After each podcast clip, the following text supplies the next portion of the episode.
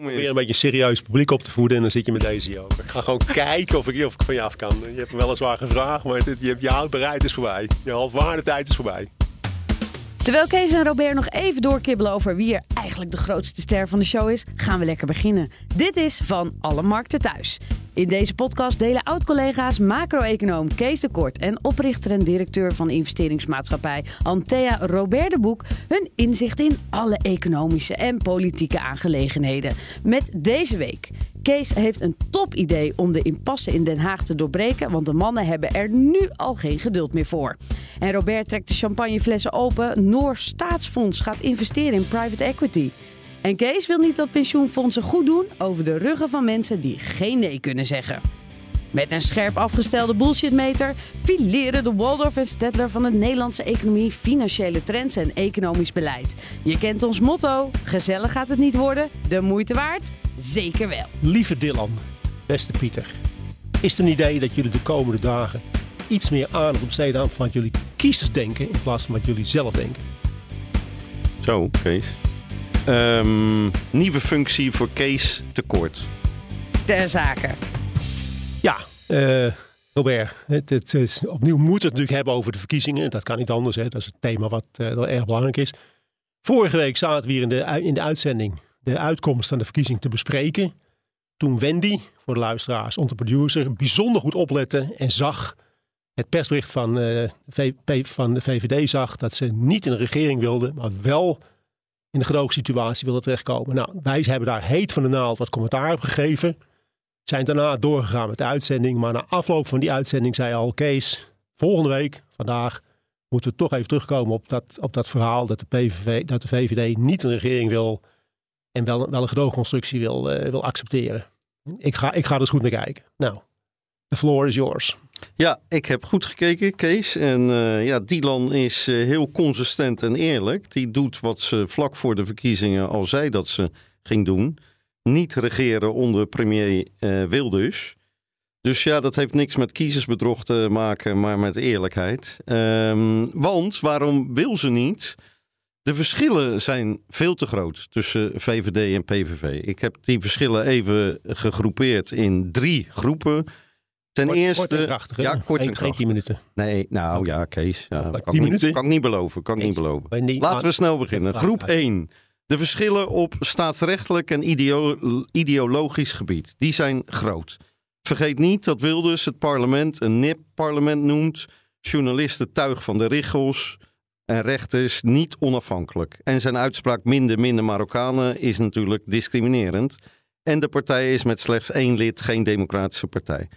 Dan hebben we nog het verbod op de Koran, verbod op moskeeën, regelrecht in strijd met de grondwet. Nou, dan kan je zeggen, ja, maar goed, hij is milde. Ja, dat zijn twee weken voor de verkiezingen om in het gevlei van de kiezer te komen. Dan kan je niet zomaar opzij zetten wat hij de voorafgaande twintig jaar heeft gedaan. Groep 2, de verschillen op economisch gebied. Want die zijn groot. PVV is economisch gezien een linkse partij. Vanochtend las ik nog in, de, in het NSC dat de PVV bij 70 tot 80 procent van de economische onderwerpen meestemt met de SP. Nou, voor ondernemers is Nexit dramatisch. Een verlaging van de pensioenleeftijd leidt tot een nog grotere krapte op de arbeidsmarkt. En zij zullen de rekening betalen voor de PVV gewenst gratis bier. Nou, iedereen weet wat, wat dat is. Eh, en het plan is niet doorgerekend, het verkiezingsprogramma bij het CPB. Maar inmiddels heeft iemand bij het CPB dat op persoonlijke titel gedaan. Daar komt toch een tekort uit van 60 miljard bij uitvoering van dat programma. En punt drie.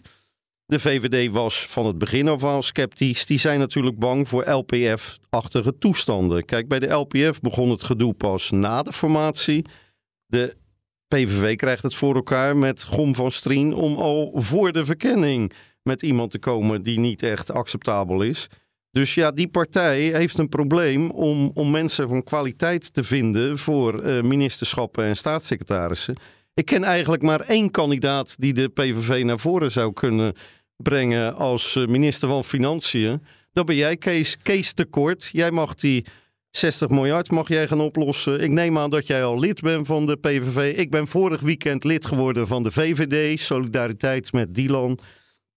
Maar eh, ja, de verschillen zijn dus te groot. Dus ik begrijp eh, Dylan wel heel goed.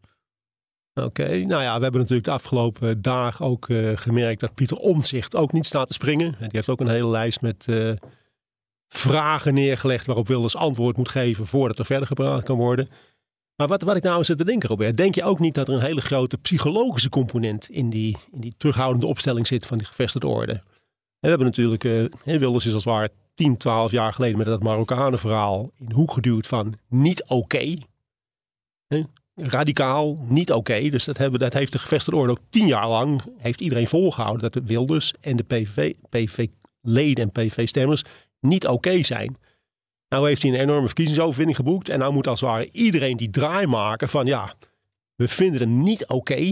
Hij, is niet, hij is niet een van ons soort mensen. Hij, wij deugen hij niet echt. Dan moeten we met hem gaan samenwerken. Denk jij niet dat dat ook een hele grote psychologische stap is voor de betrokkenen? om als het ware te zeggen, we moeten nou gaan samenwerken met iemand die, waarvan we eigenlijk vinden dat hij niet deugt. Die aan de verkeerde kant van de streep staat. En niet alleen de personen zelf, maar al die mensen hebben partners. Al die mensen hebben kinderen, al die mensen hebben familie. Denk je niet dat die ook een beetje bang zijn onderhuids? Van jongens, daar, gaan wij gezeik mee krijgen. Dan gaat, mijn vrouw of mijn partner gaat in de supermarkt aangesproken worden van... Wat, wat is er met jouw man, met jouw partner gebeurd? De kinderen worden bij de hockeyclub aangesproken van jouw vader of moeder. Het zou niet zo moeten zijn, maar denk je niet dat dat, dat soort overwegingen toch een rol speelt in een soort eerste, eerste reactie van we zoeken eigenlijk argumenten om niet met hem samen te werken? Zou, dat, zou, denk je dat, dat een factor is? Ja, kijk, psychologie is uh, natuurlijk zeker belangrijk. Alleen ik denk niet dat, dat de anderen een draai moeten maken. Wilders zal een draai moeten maken. Want je zegt, ja, hij is in de hoek geduwd. Nee, hij heeft zichzelf in die hoek uh, gezet met dat soort uitspraken. Dus niet de rest moet een draai maken. Hij moet een draai maken. Nou, je kunt ook zeggen van, hè, je kunt ook zeggen, want het is de taak van een politicus om dingen mogelijk te maken voor degene op die op hem gestemd hebben. En ik wil een hoop geloven, Robert, maar dat nou een heleboel eh, stemmers zich heel erg druk maken om de rechtsstatelijke overwegingen, daar geloof ik helemaal niks van. Weet je wel, dat, dat, wat, wat mensen bezighoudt en waarom heeft, waarom heeft de zijn beug gekregen, dat is zorg, onderwijs, ouders. Weet je wel, het, het, verschil tussen de laptop. Kijk, als je, een, als de, de, de orde, dat zijn de laptoppertjes. Die hebben een laptop thuis en als er iets tegen zit, nou, weet je wel, dan ga blijven een dagje thuis en dan werk je vanuit huis. Maar de mensen die de deur uit moeten, zorg, onderwijs, transport. Je, je, hebt, een klein, je, hebt, je, hebt, je, een, je hebt een klein kind. De crash. Oh, die is dicht. Er is, het kind is ziek. En nu? Je hebt, je een wat oude kind. De school, de school heeft even geen, juf, geen juffies en meesters. Je moet ook weer thuis blijven. Je hebt een kind. Die wil een, dat wil een huis kopen. Een huis huren. Uh, sorry, dat is niet. Je hebt ouders. Heel veel mensen hebben gewoon veel zorg over hun ouders. Wat veel tijd kost zorg, huis is er niet. Die onvrede, hè, dat, dat er dingen mis zijn, dat is het begin van, al, van alle problemen. En wat, wat, dan komt de gevestigde door die zegt, kan niet. Ja, ja, allemaal problemen, maar wat is belangrijk? Wat moet doorgaan? Klimaat moet doorgaan. Stikstof moet doorgaan. Immigratie moet, daar is allemaal geld voor. Maar laten we zeggen, de dagelijks problemen waar heel veel mensen mee te kampen hebben, die voor grote issues zorgen, daar kunnen we niks aan doen. Ik denk dat dat de bron van ongenoegen is. En dat staatsrechtelijke dingetje is dat iemand iets roept, en misschien iets roept van journalisten, dat dat een totaal, dat is een non-issue, dat wordt er gebruikt, dat wordt erbij gehaald door de politieke klasse, om eigenlijk gewoon niet te willen samenwerken met de PV, wat natuurlijk je goed recht is. Maar ik denk, Robert, mijn voorspelling is dat als op een gegeven moment mocht, mocht er geen samenwerking komen met Wilders, dat kan, dat kan de uitkomst van een politieke proces zijn, en over één, twee jaar zijn er nieuwe verkiezingen, dan wordt het een opgelost waar, die ik net bespreek, waar waar ik net over had dan heeft Wilders in een paar jaar tijd de absolute meerderheid in het Nederlands parlement. Dik. Ja, Kees, jij noemt het dingetjes. Ja, nou Ik, ik denk dat voor partijen als de VVD en ook voor ons nee, nee, dat, dat, toch cruciaal dat geldt. Dat geldt voor de politici. Maar wat ik probeer uit te maken, het publiek, de wilde stemmen, die denken daar niet aan. Die zitten gewoon te kijken, kan mijn, kunnen mijn vader en moeder naar een verzorgingstehuis? Kan mijn kind een huis krijgen? Kan mijn kind naar school toe? Hoef ik, hoef ik niet weer vrij te nemen om iets te gaan regelen? Dat soort. Dagelijkse sores houdt mensen bezig. En het klimaat, Robert, Ik denk niet dat, dat ja, in, de politiek, in de politiek is dat belangrijk. Maar ik geloof niet dat het in, in de hele grote delen van Nederland iets uitmaakt. Nee, maar VVD en eh omzicht vinden klimaat ook niet heel belangrijk. Maar ja, politiek is niet een soort enquête. eh, we, wel- we, we doen naar de Nee, achterban nee, eh, ja, en dan wel- leggen we ons maar neer Nee, bij nee. iemand die discrimineert. Nee, Dan nee. minder, minder Marokkanen. Ja, nou ja, de, meerderheid. jij gaat me nou vertellen van de dat, jij, gaat wil. nou, jij gaat me nu vertellen dat minder Marokkanen het grote issue in de Nederlandse Nee, dat, dat is maar de één van in de Ik noem- politiek wel, maar in de samenleving niet. Ik ben een gek geworden, jongen. Ik noemde net een heleboel Ja, hebt- dingen. hebt een Ja, die voor die, Je voor hebt die partijen is dat belangrijk. Ja, laptop. Ja, Je hebt ook laptop. een laptoppertje. Via de laptop komt eh, Wilders aan zijn kandidaten. Want eh, hij kent niemand. Nee, maar dat- wie, dat- wie kwam die tegen? Nee. Ja, toevallig op vakantie, vakantie kwam die Plasterk tegen. Want hij wordt zo Oh, bedreigd. Hij komt niemand tegen. Je hebt- Daarom gaat hij ook niet met kandidaten Ja, komen. die heb je one-liner gemaakt. Maar nou krijgen we het punt, want dat, dat is natuurlijk wel een serieus punt. Omdat natuurlijk de PVV en alles wat erbij hoort al een beetje weggezet is als niet deugen en niet oké. heeft, de heeft de PVV natuurlijk geen mensen met ervaring in bestuurlijke functies. Want als jij burgemeester wil worden, dan kom je geen enkele stad in. Want jij deugt niet. Wil, je, wil jij eh, commissaris en koningin worden? Je wordt, hè, dus laten we zeggen, de, de, de groep mensen waaruit hij kan kiezen... die mogelijkerwijs een functie kunnen krijgen in het kabinet... die is heel klein. Dat komt niet omdat die mensen er niet zijn. Maar wie wil er in de buurt van Wilders gezien worden de afgelopen tien jaar? Niemand. Nou ja, dat- jij, jij, Kees, eh, ja, ja. Jij, jij bent een goede kandidaat voor minister Ja, van Frans. nee, maar, maar- nee, ja, hij heeft geen goede kandidaten. Maar dan komt hij met een verkenner. Dan moet je het toch met mij eens zijn, Ah, Kees. ja, ja. En dat is toch een cruciale blunder van Wilders. Dan zegt Wilders, ik heb het niet geweten. Hij had zo iemand de vraag moeten stellen. Ja. Is er iets, Gom, in jouw verleden... ja, wat de komende twee weken naar buiten kan Ja, komen... wat buitengewoon ongelukkig uitpakt? Die vraag Nee, heeft hij niet gesteld. Dat nee, een dat- blunder van wereldklasse. Ah, wereldklasse. Ja, ja, ja, dit is zo funest voor het formatieproces. Nee, maar het, waar het om gaat. Nee, we komen. Het punt is, hè, hij heeft dus weinig kandidaten. Maar wat, wat ik kwam wel. Hè, ik kwam wel een erg interessant artikel tegen van iemand die zei: als we het nou eens omdraaien.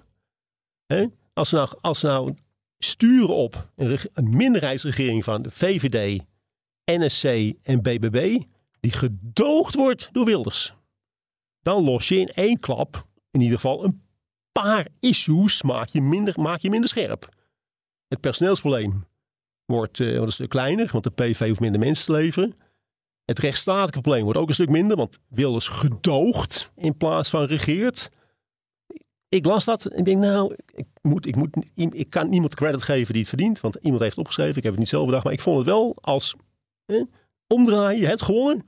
Maar je weet dat, je, dat, je, dat, je niet, dat, je, dat ze niet van je houden, dat ze je niet willen hebben. Deze constructie, omdraaien. Wat denk Ja, jij ervan? Kees, eh, ja, onze luisteraars eh, hangen aan, aan je lippen. En eh, ja, dit is weer een voorbeeld van heel veel creativiteit en innovatie in het denken. Want ik heb dit nog nergens gehoord. Nee, nee, nee, ik, ik kwam het ook Maar ja, je, je overvalt mij ermee. Maar ik vind het zo 1, 2, 3 geen slechte, slechte gedachte. Want de, de VVD heeft dan geen regeringsverantwoordelijkheid. En Wilders krijgt de tijd om vier jaar lang te laten zien dat datgene wat hij nu Ja. twee weken roept. Ja, ja. Nee, de soep wordt niet zo heet gegeten als die wordt opgediend. Die kan vier jaar vanuit de wachtkamer laten zien dat inderdaad al die punten niet eh, zo Nou eh, misschien, heet misschien, moet, misschien het BNR politieke commentatoren eens vragen van, is dit een optie? Hè? Is dit, zou dit Nou ja, kunnen werken? Want Ik als eh, VVD-lid kan dit bij Dylan eh, aanbrengen, Kees. En als jij nou PVV-lid eh, wordt, dan kan jij dat bij Wilders. Eh, dus ja, wij eh, trekken, trekken de formatie vlot. ja hoor. We kunnen het even aan de luisteraar vragen. Ik zet het op Spotify en dan kunnen ze even zeggen wat ze hiervan vinden. Dat lijkt me hartstikke goed. en die laat zich weer van de beste kant zien. Ja. Nou, Kees, we gaan naar ehm, ja, de ergernis van de week. Eh, dat was natuurlijk weer een uitermate moeilijke keuze. nou, begin jij maar. Eh, ja, mijn ergernis ligt op hetzelfde vlak als het vorige onderwerp. Halbe Zijlstra. Voor de luisteraars, Halbe Zijlstra was die charlatan, die fantast.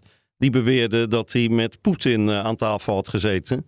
Nou, iedereen probeert dat, die daadwerkelijk met hem aan tafel heeft gezeten. Zoals Willem-Alexander, die probeert dat uit te vlakken. Want ja, daar ben je natuurlijk niet trots op. Maar Halbe wilde dat juist doen voorkomen dat hij wel met hem aan tafel had gezeten. Nou, die man die heeft eh, de VVD dus veel schade aangebracht. die moet in een hoekje gaan zitten en zijn mond voor eeuwig houden. Nee, het ego is groter dan het partijbelang. Die stapt naar de Telegraaf en gaat een ingezonde brief sturen... dat hij het oneens is over het beleid van Jezus. Niet doen, Halbe.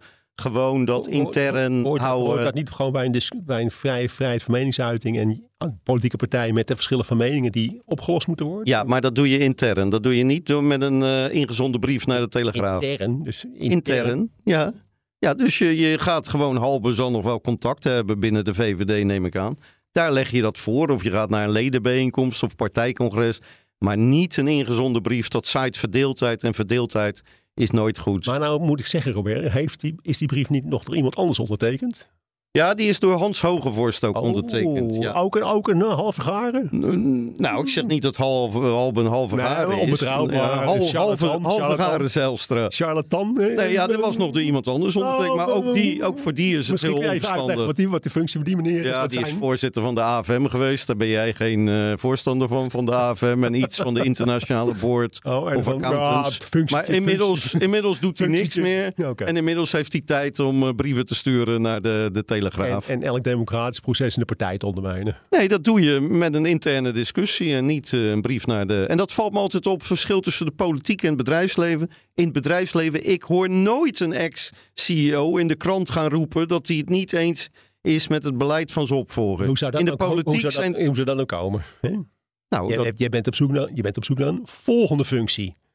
Dus als jij uit de school klapt van je oude werkgever, weet je één ding zeker: je nieuwe werkgever, die gaat niet komen. Nee, maar dat zijn ook vaak gepensioneerde CEO's. En die hoor ik ook niet eh, dat in de krant roepen, Kees. En hier eh, de, de pensionado's in de politiek, daar is het ego toch wel heel Maar erg groot maar voor. Politiek is een heel ander verhaal dan, dan, eh, dan het bedrijfsleven. Ik leg even de parallel, Kees, oh. voor de luisteraar. Ik- ik maar we gaan naar jouw ergernis. Ja, ja. Want ik, jij, ik moest het kort houden, mijn ergernissen van de week volgens jou. dus daar probeer ik nu aan te houden. ik had natuurlijk ook, eigenlijk moet het over de politiek gaan, maar goed, dan, dan wordt dan eentonig. Ik eh, weet, een van mijn favoriete onderwerpen is het klimaat. En eh, de, de partijen waar ik goed op let, dat zijn al die actiegroepen die met eh, sponsorgeld van de postloterij en subsidie van de staat, de staat voor de rest ondermijnen. We kennen er genoeg. Nou, Milieudefensie, niks mis mee. Maar die, die willen een rechtszaak aanspannen tegen een paar financiële bedrijven, tegen een paar banken, financiers, omdat die eh, finan- financieringen regelen voor klimaat, in hun ogen, klimaatonvriendelijke bedrijven. Zo. Ja, ik moet zeggen, Robert, dus als jij als, als actiegroep invloed, de recht zo wel verkrij- zover wil krijgen dat hij een bedrijf verbiedt te doen wat hun werk is, dat vind ik eigenlijk wel een vrij grote stap. Ik mag hopen dat de rechter zegt van hallo, dit moet niet bij ons zijn. Als jij wil dat bedrijven zich aanpassen, ga je maar naar het Nederlands parlement.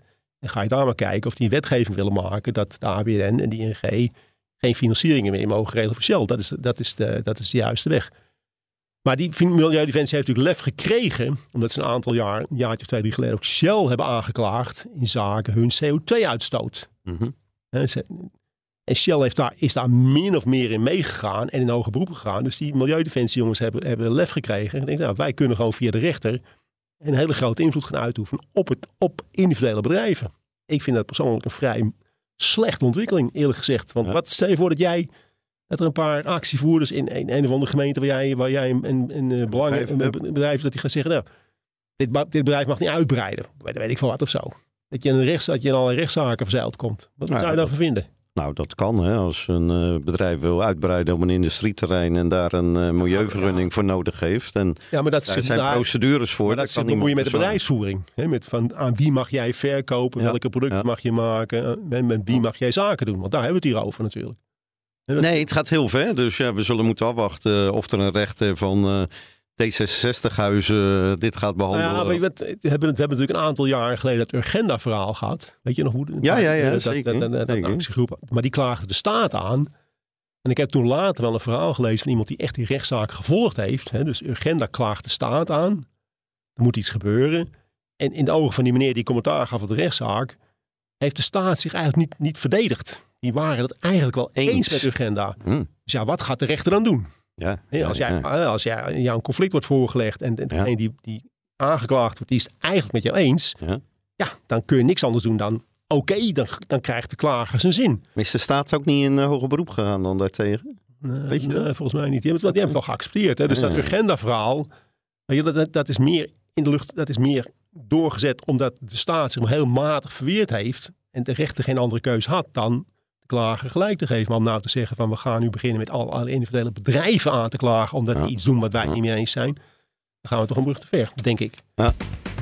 Maar ik, eh, ik, zag, ik zag een bericht in de krant waardoor, waarvan jij natuurlijk heel blij werd. Jij, je- bij jou zijn, is natuurlijk de, de champies opengetrokken gisteren. Want het Noorse oliefonds, nou, dat, dat beheert geloof ik een paar duizend miljard euro. Daarvan las ik dat die willen gaan investeren in private equity. Ja. Dat was champie-tijd, of niet, gisteren bij jullie? Ja, was feest in de private equity eh, sector. Inderdaad, het Noorse staatsfonds, omvang 1500 miljard. Ja, ja. Wil al heel lang meer in private equity gaan eh, investeren. Eh, dat werd altijd tegengehouden door het Noors ministerie van Financiën met twee redenen. A, ze vonden de sector te weinig transparant. En ze hikten aan tegen de relatief hoge managementkosten in de private equity sector. Ik geef toe, die zijn niet mild, maar de meeste beleggers kijken naar het netto-rendement na kosten. Maar dat had dus hoger kunnen zijn als jullie wat minder Ja. in je zakken vullen. Tuurlijk, Oké. tuurlijk. Ja. Nou, zakken vullen is niet helemaal een eh, juiste weergave, Ik zal luisteraars maar niet vertellen wat Tuurlijk is dan het eh, rendement hoger, maar blijkbaar is het rendement zo aantrekkelijk dat nu ook het Noors Staatsfonds en het ministerie van Financiën overtuigd zijn. Wij moeten meer in private equity investeren. De particulier heeft dat natuurlijk al ontdekt, bijvoorbeeld door bij Antea te investeren. Maar nu heeft ook het Noors eh, Staatsfonds dat ontdekt. Dus dat is goed nieuws, want dat betekent. En wij, wij hebben geen institutionele beleggers, dus wij zullen daar niet direct van gaan profiteren. En het zullen vooral de grotere fondsen zijn die kapitaal vanuit dit fonds gaan aantrekken. Want er komt zo'n 40 tot 70 miljard beschikbaar vanuit dat Noors Staatsfonds. Nou, dat betekent dat eh, de prijzen omhoog gaan. De, aankoop- Ehm, de aankoopprijzen van. eh, dus dat betekent dat een aantal mensen behoorlijk geld kan verdienen. Omdat de Noren bereid zijn om te betalen. Dus zij kunnen gewoon verkopen en een, en een winst veiligstellen. Ja, je gaat aan de bovenkant van de markt, want dit gaat naar, eh, Ja. naar, naar grote fondsen. Eh, want ja, het heeft geen zin om eh, 40 tot 70 miljard te gaan investeren in eh, fondsjes als Antea. Dat schiet niet echt op. Dus je gaat je, geen, heb richten. je geen ambitie. Nee, nou Kees, je moet Ik schoenmaker hou je bij je Ik wist een ambitie op. Schoenmaker hou je bij je Ik vlieg- Wij doen niet- wat we al jaren doen. We zijn gericht op het MKB en richten Moet jij niet het vliegtuig naar op Noord? Informal. Nee, nee, nee, nee. Geen presentatie Nee, nee, nee, nee, nee. Wij eh, kunnen ons eh, prima eh, bedruipen met eh, wat, we, wat we nu doen. Dus voor ons zal het geen effect hebben. Maar ze gaan zich richten op grotere fondsen. En de beleggingsdwang, we hadden het daar vorige Mhm. week al over. Er komt nog meer geld beschikbaar. Dat betekent dat er weinige deals die er zijn aan de bovenkant. Want er zijn gewoon weinig. In het MKB zijn meer deals dan aan de bovenkant van de markt. Logisch, want MKB zijn meer MKB-bedrijven dan, dan multinationals. Eh, ja, iedereen zal zich, die grote fondsen, zullen zich allemaal gaan richten op die paar transacties die ontstaan. En dat zal leiden tot, daar ben ik met je eens, prijsopdrijving en dus lagere rendementen. Laat onverlet dat die rendementen nog altijd aantrekkelijk genoeg kunnen zijn om private equity een deel, je moet spreiden, ook de Hebben, hebben, particulier hebben, moet die spreiden. hebben die Noren trouwens een onderwerp wat mij eh, al jarenlang zwaar irriteert? Hebben die zich al druk gemaakt om ESG-investeringen? Voor de luisteraars, ESG, Environmental, Social and Governance. Dat is dat investeerders en beleggers hun geld, hun geld willen gebruiken om een betere wereld te creëren. Dus alleen beleggen in dingen die ze interessant vinden. Of niet beleggen in dingen die ze niet interessant vinden. Eh, Denk aan wapenindustrie, niet in beleggen. Kinderarbeid, niet in beleggen oliemaatschappijen niet in beleggen, windma- windmolens wel in beleggen. Nou, dat, dat is het idee achter ESG. Zit, zit er ook een ESG-invalshoek in dat verhaal in Noorwegen? Heb ik nog niet gezien, maar Noorwegen kennende, als er één regio in Europa is waar dat aandacht heeft en diversiteit en inclusiviteit, dat valt daar ook allemaal onder, dan, dan is het Scandinavië wel. Dus ja, ik kan me voorstellen. En dat geldt ook voor Nederlandse pensioenfondsen. Nou, ho, e- eerst, eerst over jou. Antea? Antea, E- ESG? Antea. Nou ja, bij ons eh, staat niet bovenaan de agenda. Wij hebben niet een, eh, een, een duurzaamheidsparagraaf in de zin van een bedrijf eh, wordt alleen maar geselecteerd op basis van duurzaamheid. Natuurlijk wel. Wij gaan niet investeren. Wij zitten ook in eh, textielbedrijven. Daar kijken we natuurlijk wel goed. Als er in Bangladesh productie plaatsvindt, wordt daar niet met kinderarbeid Maar, geproduceerd. je- maar jullie investeren, voor, jullie, voor jouw investeerders is het geen issue. Nou, wij, wij, wij, als wij voldoen aan dat MVO-beleid zoals we hebben, dat wij investeren ook niet in de wapenindustrie, wij doen ook niet in kinderarbeid, wij doen ook niet in eh, de porno-industrie. maar, Maar, dat maar- is, maar in, in, in eh, fossiele brandstoffen, dat zou kunnen. Ja, dat kan. Maar als je kijkt naar de omvang van onze participaties, ligt dat niet echt voor de hand dat die in uh, ons investeringsbeleid passen. Maar bij, bij grotere fondsen ligt dat fundamenteel anders. Want daar zijn het en pensioenfondsen ja, die opleggen. Dit moet een Nou heel groot nee, belangrijk dat- dat- een- criterium zijn dat weet ik, bij de selectie. Ja, ik, ik kwam erop omdat ik in de krant een verhaal las dat APG, een van de grootste pensioenfondsen in Nederland, die hadden een prijs, een sectorprijs gekregen voor hun ESG-beleid. Ja, dat is natuurlijk een totaal foute boel, want APG moet maar naar één prijs kijken. Dat is het beleggingsbeleid. Dat, dat lijkt mij, een pensioenfonds is maar voor één ding, zou ik zeggen. Het hoog mogelijke rendement voor de pensioengerechtigden. Ja, kijk, als ik ambtenaar ben of eh, verpleegkundige en ik heb een pensioen bij eh, APG. Ja, dan gaat het mij inderdaad om Nou rendement. Dan, dan is voor mij belangrijker om 20% rendement te halen en een hoger pensioen. Dan dat ik 5% Nee, nee, maar- haal en eh, er is sprake Nee, van het, eh, het, stoort, het duurzaamheid. stoort mij enorm dat die pensioenfondsen dan gaan. Dan hebben ze een vage enquête, sturen ze bij, bij de deelnemers rond. Vindt u dat wij ESG moeten gaan beleggen? En nou, vindt u moet, moeten wij ook hoe heet het, eh, ijsbeertjes redden? Nou, dat vinden we allemaal natuurlijk. Dus daar komt een ja en dan komt die ja. En dan 90% ze- en dan- is voor. En dan zeggen ze dat, dat, dat willen de, de, pensioengerechtigden. onze leden. Maar een pensioenfonds is geen democratie. Een pensioenfonds gaat niet over wat is de meerderheid ze wil gaan we doen. Een pensioenfonds is het geld, die mensen die zijn verplicht hun geld daar neer te leggen. Dus dan moet je echt aan iedereen vragen, in mijn beleving. Gewoon iedereen moet persoonlijk toestemming geven. Ja, ik wil wel dat mijn geld in ESG-voorwaarden wordt belegd. Of nee, ik wil het niet. En dan moet dat pensioenfonds moet gewoon aanbieden. We hebben twee modellen. Het ESG-model en het niet-ESG-model. Maar nu doen we net alsof een pensioenfonds een, een soort democratie is... waarin de meerderheid kan besluiten om te doen wat, wat het pensioenfonds wil. Kijk, ik heb in principe niks tegen het ESG. Als je vrijwillig zegt van... ik vind het belangrijk en ik accepteer de consequenties in termen van rendement... Ben ik dan, moet je het allemaal zelf weten. Maar niet iemand die verplicht zijn geld moet storten in een pot... gaan zeggen, nou, dit moet, dit, dit moet jij doen omdat wij het willen. Ja. Nee, ben ik met je eens. Daar zit een verschil tussen Ja, verplichte deelname en bijvoorbeeld een particulier die in private equity wil investeren. Die kan zelf de selectie Ja, ja. maken. Ik vind duurzaamheid cruciaal. Dan probleem. investeer ik in fondsen die dat op nummer 1 hebben Maar staan. dat, dat je nou met, met je borstkastje vooruit staat, de groepen wij zijn goed ESG bezig. En je, je, je rolt gewoon over, over de, de belangen en rechten van een aantal pensioengerechten heen. In plaats, ja, dat vind ik principieel fout, eh, fout iets, eerlijk gezegd. Waar heb jij je pensioen, eh, Kees? Bij het pensioenfonds voor de media. Pensioenfonds voor de media. Oh, dat is die sector die aan het staken. Ja, vandaag, ik was hier gisteren, er liepen allemaal mensen naar buiten want die, eh, van het FD, want die gingen staken. Ik denk, nou, halve krant vandaag. De rest van de krant zal wel weer opgevuld worden met de advertentie met onze koppen erop, Kees. Ik weet niet hoe het met jou is, maar ik kan bijna niet meer op straat lopen. Uh, bij mij Maar ik- ik nee, de krant in. was toch gewoon vol vandaag. maar de- ook de mediasector staakt, want die willen 10% eh, Ja. verhoging, geloof ik. Ja, jongens, ik krijg net zoveel betaald als jullie. Laten we er maar een eind aan breien, Ja. want Dat is eh, niets, dit kost alleen niets, maar geld. Dank voor de luisteraars. Tot volgende week. Tot volgende week. Dit was Van Alle Markten Thuis, de gezelligste economie-podcast van Nederland. Reageer via Spotify op onze vragen. Vind jij het ook een goed idee? VVD, BBB en NSC samen en dan met een gedoogsteun, eigenlijk met gedoogsteun van de PVV. Je kunt het invullen op Spotify. Ja, heel simpel. Jullie kunnen het zelfs, mannen. Echt waar. Tot volgende week. Bij BNR ben je altijd als eerste op de hoogte van het laatste nieuws. Luister dagelijks live via internet. Jelle Maasbach. Wesley Weert. We zijn er voor je met het leukste, opvallendste, maar natuurlijk ook het belangrijkste nieuws. Tijdens de presentatie van die halfjaarcijfers toen die beurskoers in elkaar kukkelde. BNR Beurs. Voor de slimme belegger. Blijf scherp en mis niets.